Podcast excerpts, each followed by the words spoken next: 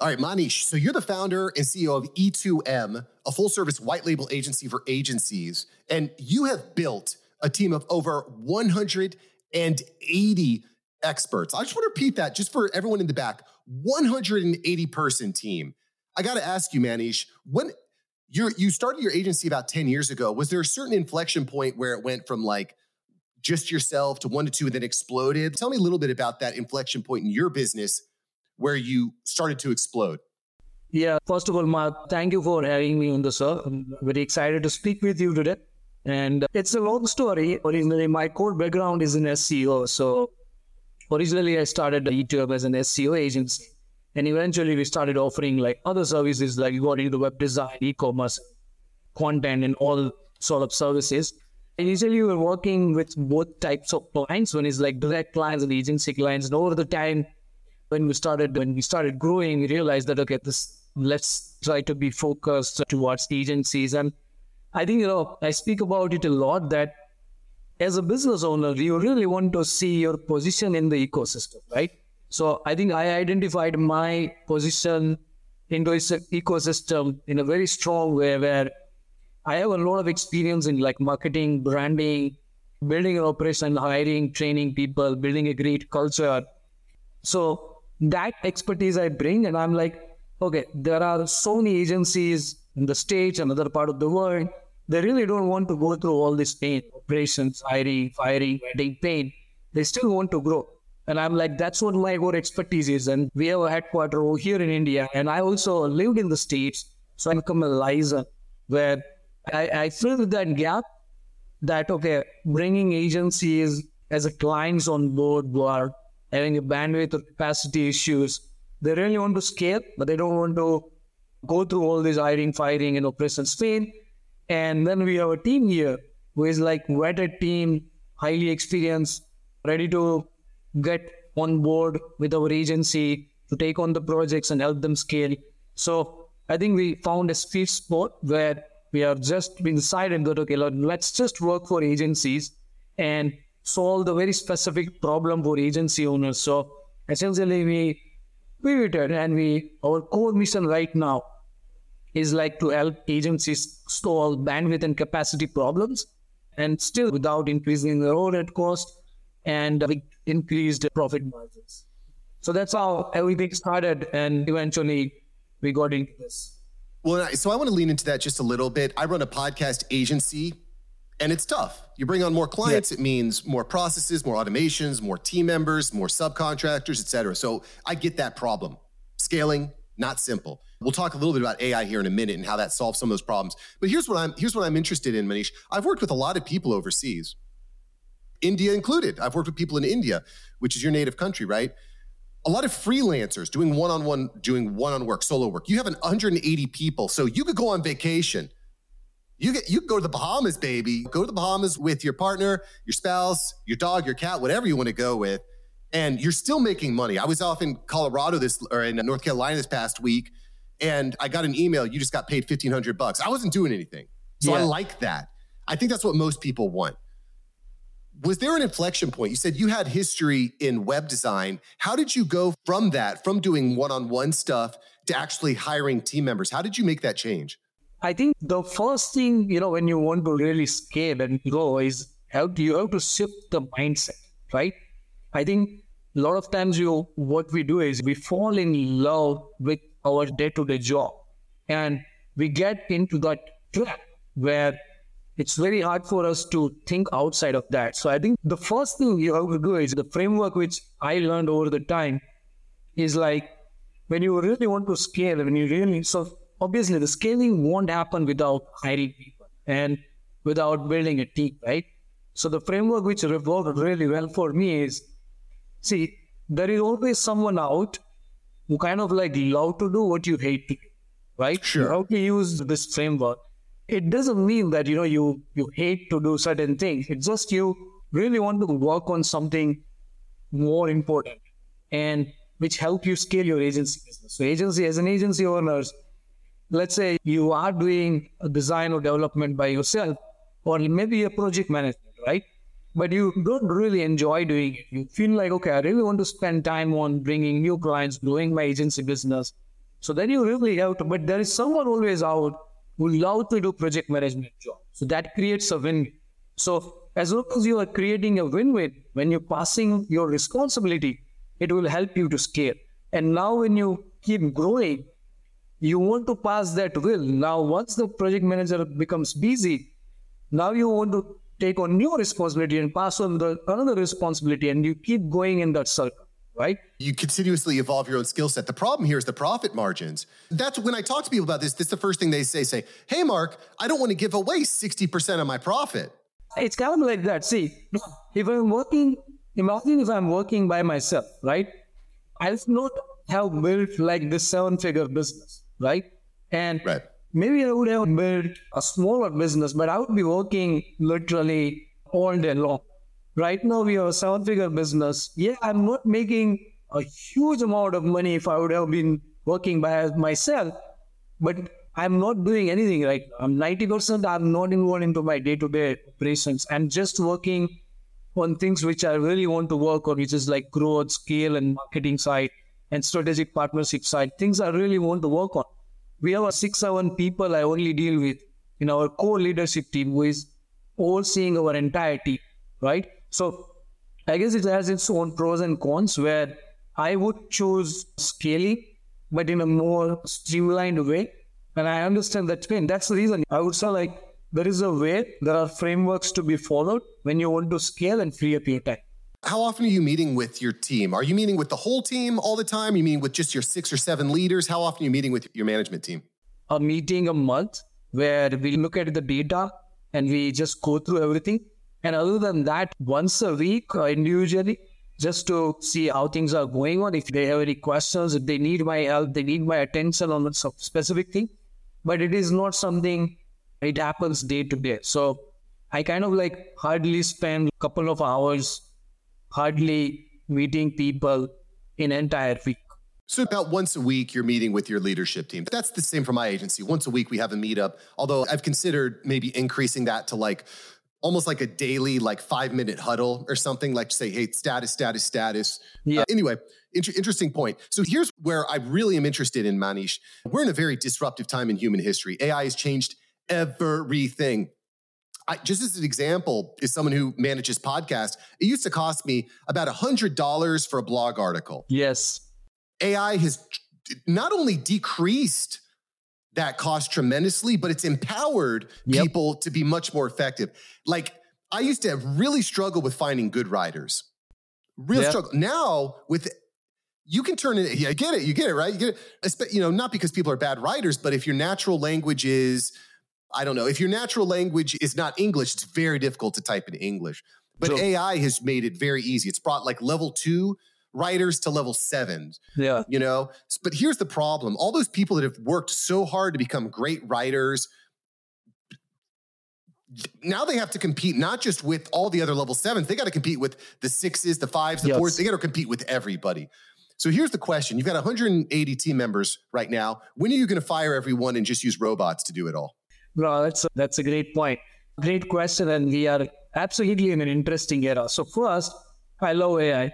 I love ChatGPT, no doubt on that. I think we have to think like that. We do not have any other option than to embrace the change, right? We have to live with AI. There is no other way. Now we just have to, we just need to be optimistic about that. And I'm absolutely optimistic about AI. Two months back, I had a meeting with our entire team and we decided that, okay, we are going to be a first AI enabled white label agents. Okay which means that I just told one thing to team that, okay, you know what, AI is not going to replace you. The person using AI will.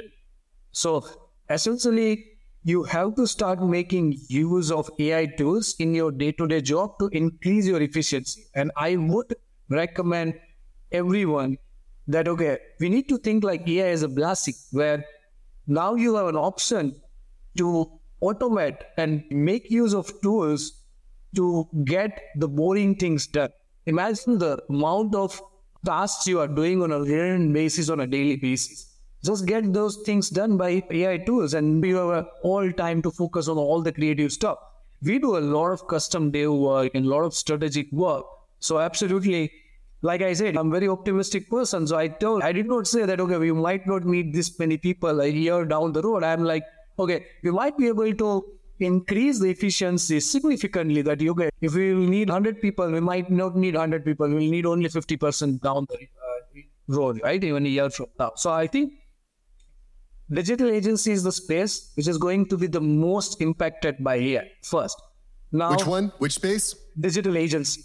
Yeah. So agency Agreed. because we are into all these services, right? So you are saying writing, but even coding. Now our developers are using it so much effectively. Our developers increase their efficiency last month by an hour every day. We have 180 people. So we literally serve like 180 hours per day, which is literally we served like 2,000 hours last month itself, right? Making use of AI. So still we cannot increase the efficiency like by 50% or 100% because we, like I said, we do a lot of custom dev work. But I think agency, this is my advice. As an agency owner, you have a really good opportunity to now is the time to sell your strategic and consulting services, right?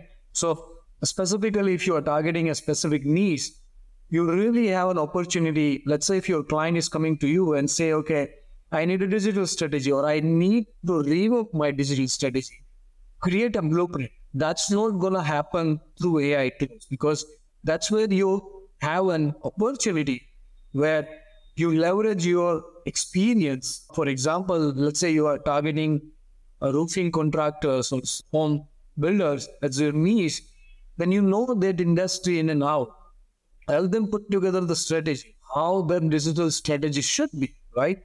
And then obviously comes to the production. Obviously, they will need that, and you can use your team to do the, all the production. But as an agency owner, this is the time.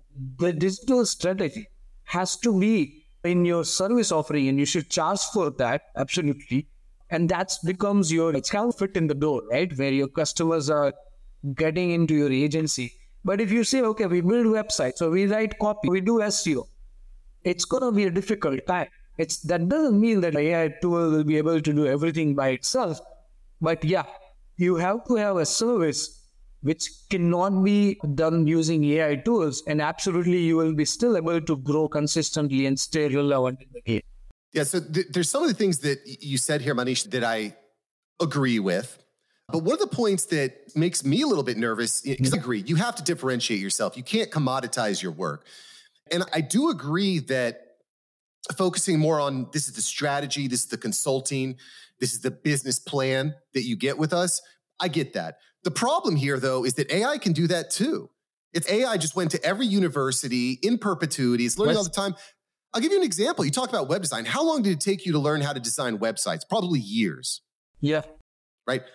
I use ChatGPT. So I run a pro group, and one of the members of the pro group in one hour showed all the members of the group how to scrape all the text from your website, how to explain to ChatGPT what your business is. It recommended six different types of website formats. And it said, based on your business, this is the format we recommend. It gave us H1 headers, H2 headers, it gave us yes. potential keywords. It gave us all that stuff in like 10 minutes. And so when I'm looking at this, I'm like, holy crap. Yeah. Why would I ever pay a web designer five, 10 grand design website when when I can do it myself, when I can teach myself. It's so, and that's, you also see here in the States, the writers' unions are going on strike because they're getting replaced. And what's interesting to me about the AI revolution is that previous revolutions have replaced kind of like I don't want to say the bottom, but the very basic blue collar style jobs. Yeah. You know? Yeah. But what's interesting about AI is it's actually replacing the white collar jobs. Yeah. I don't need a team of 10 writers. I need a team of one or two writers that are using the tools to create jokes or create stories and articles. So I think it's a really interesting time to be cognizant, to be aware, and to start to shift. I think that's really good. I'm actually curious, Manish. That's just my quick thought. When you're onboarding new team members, are you asking them about their AI proficiencies before you hire them? Yeah, so I would like to share my thoughts about this. No, let's talk about the writers, right? For writers, I would, this is the, my advice, or this is what I, I told our writing team as well, that with AI, you, now you need to know that, okay, first thing that's a blessing, that, okay, at least you don't have to work on the boring things. Like you had to write, had to make edits any paragraphs or any articles written by someone else. Someone did a proposal, you are doing editing to make them look better. At least you don't have to do all that thing. Now, with ChatGPT, you really want to see that, okay, when you want to stay still relevant and on this is the time only the creative people will be able to really survive, right? So now is the time with ChatGPT, you know exactly what not to write, right? So this is how I look at ChatGPT for writers. That okay, I have the capability to write something creative and personalized touch, right? It has a personalized touch based on my research, my understanding, and putting that kind of citations and everything. So there is a way still writers are relevant. Writers can be relevant, right? But now it's not something it's going to be 100% going to replace. Yes, it will replace the writers who are absolutely not creative. They cannot think creative. They don't know how to play with words and everything, right? So, yes, but it has impacted for sure. Even like we have seen that change, but it's like that you have to be unique, right? What's your unique USP? We call it like every business has USP. Think like writers also have to have their USP to stay relevant, right? I think, you know, coming back to your question about your thing about everything AI can do, yes, it is possible, right? I think the one of the most important thing AI is missing and will miss is more of a personalized thing, right? Yeah, it will take time, but right now you will have to feed a lot of data for, to AI to give you a kind of like personalized recommendation, right? it is not going to be absolutely 100% accurate, right? So that's where we have an opportunity for creative people to put together a personalized recommendation, personalized strategy, which is very hard, right? For you and for AI to do it because AI is just reading the pattern, right? And making decisions based on that, putting together all the data and everything. So I think there is a great opportunity still on a more on a strategic side, more in a creative part, right? we know all this. We are seeing Midjourney created images, and there are a lot of illustrations are coming out of AI tools as well. Those are great, right? But still, the creative part, the creative thinking will still going to be relevant. And I guess to answer your question about hiring new people, not AI proficiency, but we just look at their traits. Are they curious enough, right? Do they have a logical, creative thinking? what's the unique perspective, unique value you are going to bring, right? Those are the things I'm going to. So I think the traits, how much curious you are, how much accountable, responsible you are, and how much open are you related to your job? How quickly can you adopt the change?